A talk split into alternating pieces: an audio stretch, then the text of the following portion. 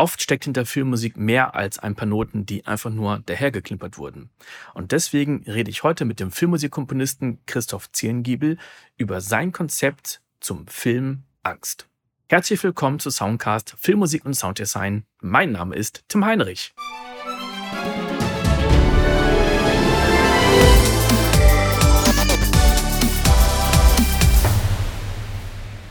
Ja, also so war das, dass ich mir bei, bei Angst lustigerweise wirklich von, von einem Film, den du vertont hast, insgesamt 15 ja. Sequenzen genommen hatte, die ich mir dann abgespeichert hatte als Film, wo ich dachte, okay, die, die möchte ich mir abspeichern, dass ich das auch als, ja nicht nur als Musik habe, weil das ja auch dann ziemlich wichtig ist, wie hast du irgendwelche Sachen dramaturgisch gelöst, ne? Ja. Oder, oder warum hast du was gemacht? Das ist ja nicht nur Musik, es ist ja, es ist ja Filmmusik. Und ähm, ja, ich hatte es ja gerade schon angespielt, aber ich, ich mache es jetzt nochmal. Wir sind in D und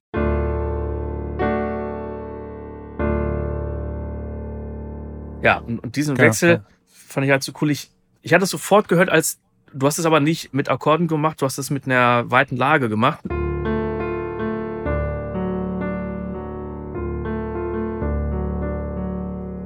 Genau.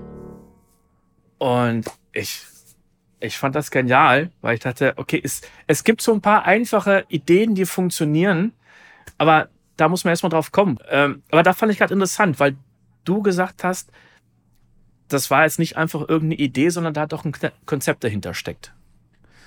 Genau, also es geht ja nicht bei jedem Film, dass man immer sofort ein Konzept irgendwie ähm, das man formulieren kann, hat. Aber bei dem, was irgendwie ganz einfach ist, das Ganze basiert ja auf einem Buch, das ich gelesen hatte und das hat mich schon als Buch total fasziniert. Kann ich auch sehr empfehlen, das Buch, weil es ganz anders ist auch als der Film. Ähm, von Dirk Kurbjuweit, Angst. Äh, äh, genau. Und ähm, die Idee war einfach, äh, also ich habe mit dem Regisseur immer drüber gesprochen und äh, im Film ist es einfach so, dass man nie wirklich weiß, wer ist jetzt der Gute, wer ist der Böse, wer hat Recht, wer hat Unrecht.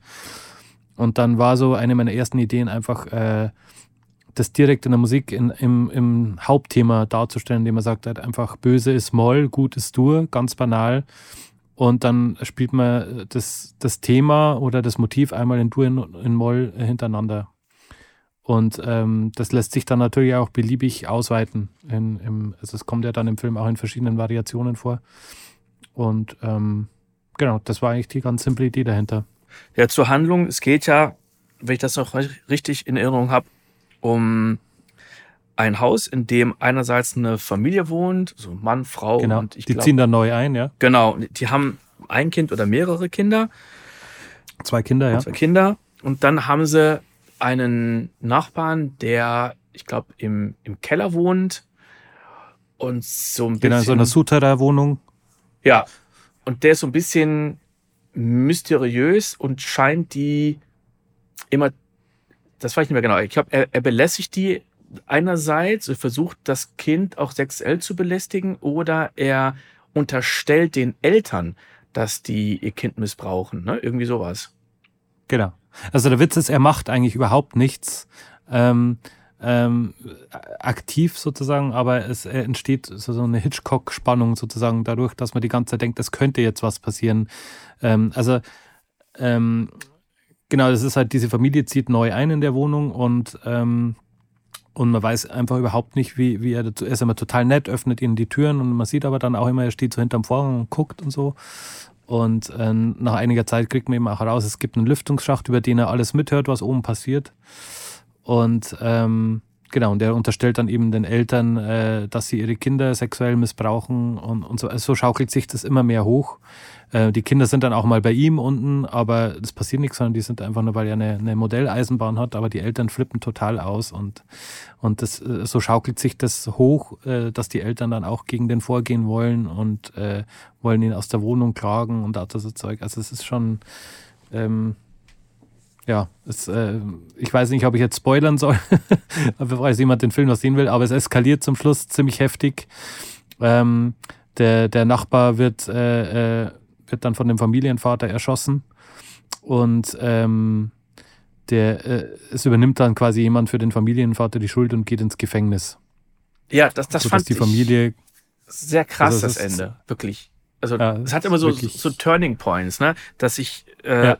Dass man wieder denkt, okay, man, man weiß alles und ich glaube, genau, der Familienvater hat eigentlich den erschossen und ganz am Ende übernimmt die Verantwortung, aber ich glaube, sein, sein Vater, Vater. Oder, oder, Genau. oder Schwiegervater, Genau. irgendwie einer von beiden. Genau, dessen Vater, ja. Genau. Ich guck grad mal, ähm, weil ich glaube, selbst wenn man es weiß, ist das immer noch wahnsinnig spannend. Ähm, ich guck grad mal online. Also das Spannende ist, ist zudem auch, dass das im Buch komplett anders erzählt wird als, äh, als im Film. Also das Ja. ist deswegen, wenn man, wenn man die Muse hat, beides zu lesen, das lohnt sich wirklich. Also, es ist, also beides zu machen, das Buch zu lesen, ist nicht sehr lange. Und dann den Film zu gucken, ähm, es ist wirklich. Das ist ein Thema, das hat mich damals äh, auch echt einfach gepackt, muss ich sagen. Also das heißt, du kanntest das Buch schon, bevor du den Film gemacht hast. Ja, nicht bevor ich den Auftrag bekommen habe. Ähm, ich, hab, ich wurde angefragt für den Film, noch bevor der gedreht wurde. Ah. Und dann ähm, habe ich eben das, äh, zuerst das Buch gelesen und dann irgendwann kam das Drehbuch. Das ist lustigerweise auch über Neben der Spur entstanden, weil ich damals äh, Neben der Spur Teil 3 gemacht habe mit dem, mit dem Regisseur Thomas Berger. Mhm. Und ähm, das war so eine schöne Zusammenarbeit, dass wir eben dann gleich seinen nächsten Film, das war dann eben Angst, gemacht haben. Ja, ich habe gerade gesehen, es ist leider nicht mehr in der Mediathek vorhanden. Also oft, ich weiß nicht, vielleicht ist es irgendwo bei Prime oder so, oft tauchen ja solche Filme dann irgendwo auf bei Prime oder bei Ah. Netflix, aber äh, also bei Netflix eher nicht, bei Prime wahrscheinlich. Ja.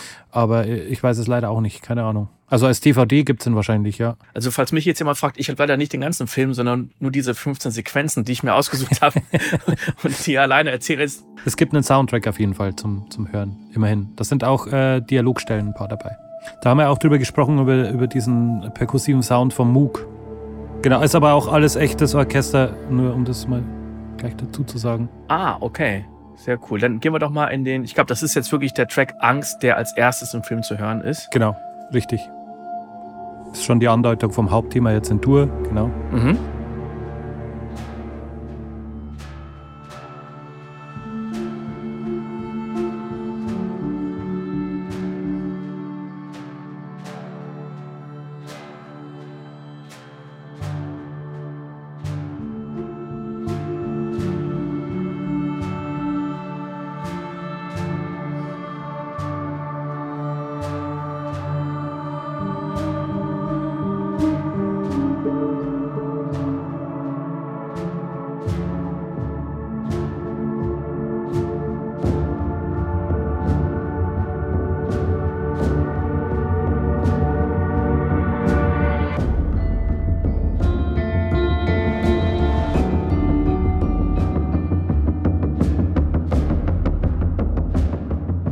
Ist der Moog, den wir da hören.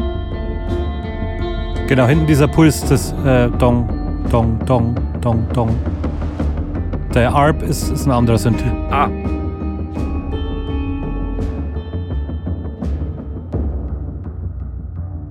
Jetzt weiß ich auch, was du mit Pauken ähnlich meinst. Genau. Und es sind eben auch immer äh, sieben Vier- Viertel- und Fünfvierteltakte, um das immer so ein bisschen im Schweben zu halten. Das verschiebt sich immer so ein bisschen, ne? Ja. Und da ist jetzt alles, was wir streichermäßig hören, Hm, wirklich mit echtem Orchester aufgenommen. genau. Also Streichorchester haben wir da gehabt, genau. Mhm.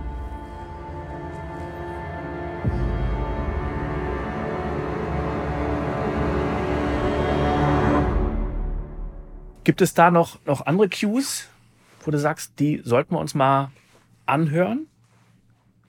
Naja, es kommt darauf an, was dich interessiert. Es gibt dann äh, äh, welche, die, äh, wo das Orchester ein bisschen mehr im Vordergrund steht. Ich meine, das ist jetzt auch schon wieder sechs Jahre her oder so. Hm.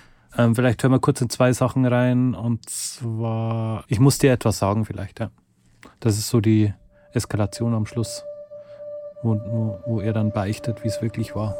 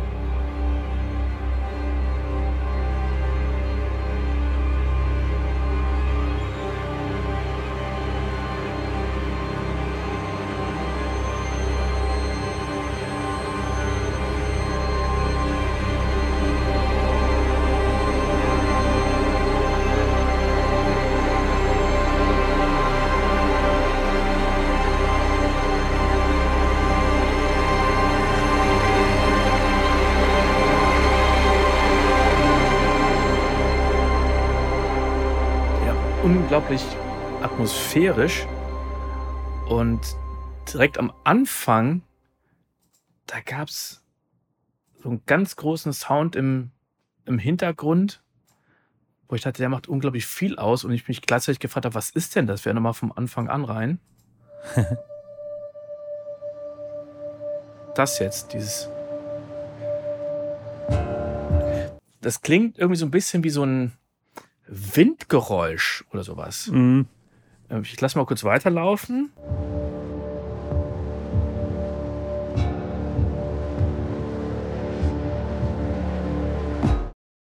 Ja, was ist das? Gute Frage. Ich weiß es ehrlich gesagt nicht mehr.